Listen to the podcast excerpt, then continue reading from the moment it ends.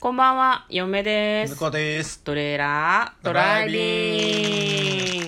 はい、始まりました。トレーラードライビング。この番組は映画の予告編を見た嫁と婿の夫婦が内容を妄想していろいろお話ししていく番組となっております。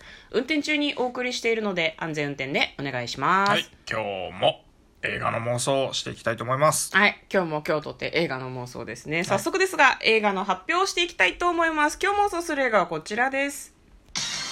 ステップ2020年7月17日公開118分の映画です。こちらですね、えー山田孝之さんが主演の映画となっております。重松清さんの同名小説を映画化したものということですが、どのような予告編だったのか、まずは復習していきましょう。はい山田孝之さんの奥さんが亡くなってしまったらしいんですね。らしいねであのまだ小さいお子さんがいる。ベビーカーに乗ってるから、何歳ぐらいなんだろうね。1歳とか2歳とかそんなもんなのかね。なんで亡くなっちゃったのかっていうのはちょっと予告編の中からは分からなかったんだけど、でなんか同じ会社の上司と立ち食いそばを食べてるシーンがあったりするんだけど、ん。お前営業に戻ってくるみたいな気持ち忘れんなよみたいなこと言ってるから、その多分子育ての中で仕事をいつも通りというか今まで通りこなすことができなくなって他の部署に移動させてもらうみたいなことがあったりするのかもしれないね。その一人で子供の面倒を見てご飯を食べさせたりとかお風呂に入れてあげたりとか結構そのお父さん業というか親としてやるべきことをこうなんかすごく粛々とやってる感じがあるんだけどなんかカレンダーに再出発って書いたりするんだよね、なんだろう転職すんのかな？引っ越しって感じじゃなかったと思うから転職かもしれんね。でなんか新しい会社でも頑張っていくんだけどなんかそのいろんな家事とか子育てとかをしながら一人で全部やらなきゃいけないっていうのは結構大変みたいで、心温まる雰囲気のシーンもあるんだけど山田君が夜洗濯物干しながらもう無理だよみたいな感じのことを言ってるシーンもあったりしてそうだよなっていうふうに思うんですけど父と娘の10年間の足跡。2人でやっていこうというふうにするんだけどその義理の両親にそのお前が一人で苦しんでるっていうのは僕たちも辛い。血は繋がってないけどお前も俺の息子だよっていうふうにお父さんに言われたりとかして義理のねなんかちょっとこう感動的なシーンも多々あるのかなというふうに思いました。2人を取り巻くその身内以外の人たちとの交流もなんかちょっと見どころなのかなという感じでした「ステップという映画のようです。では内容の方妄想していきましょう。トレイラードライビング。ちょっと不穏。ふ 不本はさ、それは勝手なイメージでしょ？まあ私ね。暮れな、夕暮れですよ。いやなんかさあの、親子の時間っていうとなんか夕暮れな感じしない？そう？そう、なんか朝の、なんか家でいる時よりも、うん。しみじみ親子だなみたいな、あの、なんか絵、絵作り、絵はあ。作りだと、なんか手つないで、うん。夕方帰ってるイメージがあるんですよ。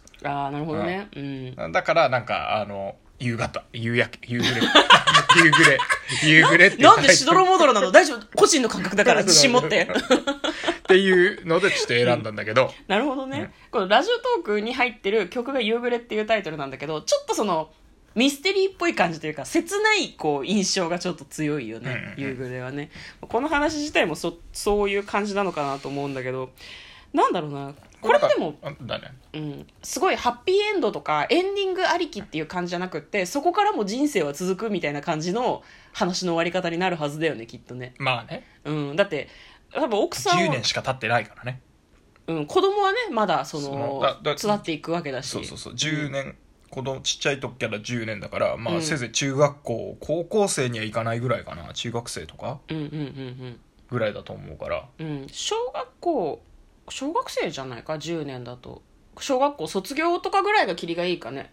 か、まあまあ、あうん。の、スタートが何歳だろうかによるけど。まあね。5つとかだったらさ、うんうんうん。もう中学生じゃん。10年経ったら。どうなんだろうね？5歳ってベビーカーに乗るのかしら？だって5歳ってだいぶ大きくない？ね。6歳とかベビーカー乗ってた7歳がさいなんか小学校入学だったような気がするけど。ううん。ん、まあ、分かんないね。その、子供の個人差によるみたいなところはあるのかもしれないけど、これ、どうなんだろうね。広末涼子さんとかは、あの、何役なんだろうね。キャストでね出てきてましたね、あれじゃない？転職した先にいた同僚で山田君といい感じになるんだけど、子持ちの山田君と結婚するっていうところに迷いを生じてしまう OL じゃない？あー、なるほどね。そこ、どうかな？まあ、それか色恋は入れないっていうふうに考えるんだとすると、その山田君の仕事をフォローしてあげるとかそういう感じなんじゃないのかな、そうそうなんか、ん。あの何？涙も流してるシーンがあったから、うん。何にそんなに思い入れがあるんだろうなと思って。うん。あれかな？奥さんに似てるとかかな？あいやでもなんかこの感じ恋に恋というかなんかそういうのに結びつけるとちょっと安直になっちゃう感じがするよね。まあ、単純にあれじゃない？仕事がしんどくてとか山田君が大変そうで感情移入して泣いてるんじゃない？わかんないけど。うーん。うん。自分にも子供とかいればそうかもしれないけどね。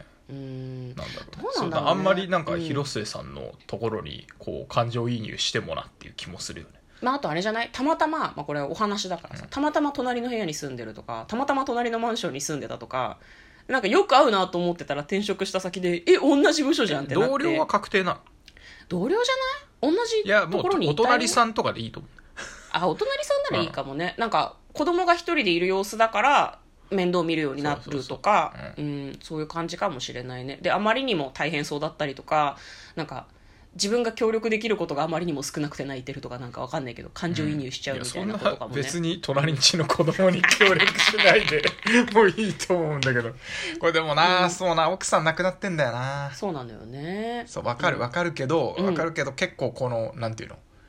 あのよし頑張るぞみたいなやつは、うん。なんかこうなんかないかな。こう何も起こんないぐらいのやつを一回ぐらい見たいなと思うだ大きなことは何にも起こんないと思うよきっと。いやでもさ、うお母さん亡くなってるっていうので大変ってことじゃん、そうだね、もうお母さんもいるんだけど普通に大変みたいな映画を一回ぐらい見たいなと思うけど。まあね。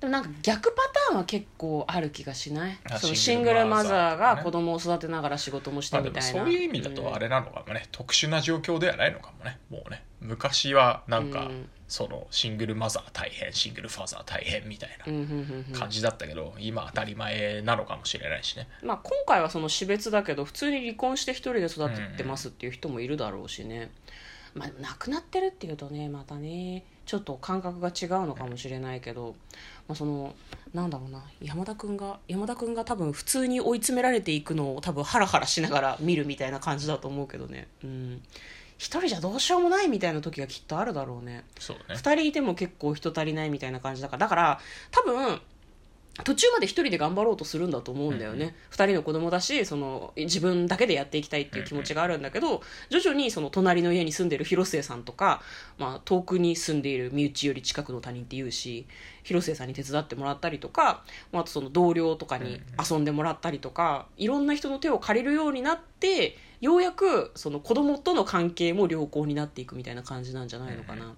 なんか結構子供と二人っきりで家で過ごすって割とその疲れちゃうというかなんかこう視野も狭くなるし子供のことばっかり気になっちゃうみたいな感じになりそうじゃない？うん全部想像だけどさ。なんか義理のお父さんお母さんにも手伝ってもらったりとかしてどうにかなっていくうん。みたいな。でそんな中で子供も成長していくみたいなのを描いていくのではないですか？そうそうですね。ハッピーエンドハッピーなあまあハッピーエンドなのか。そうね。なんかあの最初にも言ってたけど、うん。あれだね。なんかめちゃくちゃハッピーみたいな感じじゃなさそうだよね。うん、なんか現状を受け入れて2人だけの生活と妻の不在に慣れていく物語だと思うんだよねきっとね。うん。そうそうそれ以外とは考えられない。あと重松清さんはね結構リアリティのある話を書くので、あのシングルファザーの生活こんなところが大変っていうのをまざまざと見せつけられるんじゃないかなって嫁は思ってますすごく、うん、なんかね心が痛くなるような話を書く人なんですよ結構。ああなるほどね。だからその当たり前の日常に潜んでいるなんかこう自分の娘の知らなかった一面を見てゾッとするみたいなそういう話が上手なのショートショートとかだと。だからそういう感じでただ感動するだけではないような気がするんだけどね。そうね。だからなんかあのー曲とかいらない気がする。畑 基博さんですよ。主題い歌。や そういやそれエンディング取っといてくれぐらいな感じでいあーい気がするんだよね。なるほどね。変変なんかあ途中の挿入歌とかいらないそうそうそう。わかるわかるんだけど。うんうん。わかるんだけど。盛り上げるための感情をこう揺さぶるこうちょっと悲しい曲とかは不要ってことね。不要なんかあの勝手に勝手に誰かに感情移入して泣かせてくれって感じ。ああでもなんかあのねそバラバラがいいね、なんかねバラバラあの劇場でその泣くタイミングが全員バラバラみたいなさここで泣くでしょみたいな感じじゃない方がいいと思う。そうだね、うん。そうだ確かに確かに。おお涙ちょうだいじゃなくてだから広末に感情移入する人もいるし。すとか、おじいちゃゃんおばあちゃんに感情移入する人もいるし、うん。あのもちろん山田孝之さんに感情移入する人もいれば子供に感情移入する人もいるだろうねうん、なんか亡くなった奥さん目線になっちゃう人とかがいてもいいかもしれないね、なんかそういういろんな人がいろんな目線で見てなんかこう心に来るものがある感じの映画だといいですね、という感じでいいですかね、はい。ちゃんと結末まで妄想できたかどうかちょっとわかんないけどでも日常は続くってさっき言ったもんな。ね、うん。結末まあでも広末さんと山田孝之さん結婚するのかなっていう。最低ですね。最低ですね。あのほら。やだそういうの。ステップマザーっていうじゃないですか。ママ母？そうそうそう。うん。あだからステップ？うわ、引くわ。ストーリー読みます。妻に先立たれて男で一つで娘を育てるシングルファザーと母親を亡くし、父と二人で人生を歩む娘の10年間の足跡を描いた重松清の同名小説を山田孝之主演で映画化。結婚3年目、30歳という若さで妻の智子に先立たれた健一。妻の父母から一人娘のミキを引き取ろうかと声をかけてもらったが、健一は妻と時間を共にした妻の気配が漂うこの家で妻と天国にいる妻との間違えた。娘と天国にいる妻との新しい生活を始めることを決める。娘のミキの保育園から小学校卒業までの10年間、様々な壁にぶつかりながらも、亡き妻を思いながら、健一はゆっくりと歩みを進めていくということです。いろいろな俳優さんが出られる作品のようです。内容、大変気になります。ということで、嫁とこのトレーラードライビング、まったねー。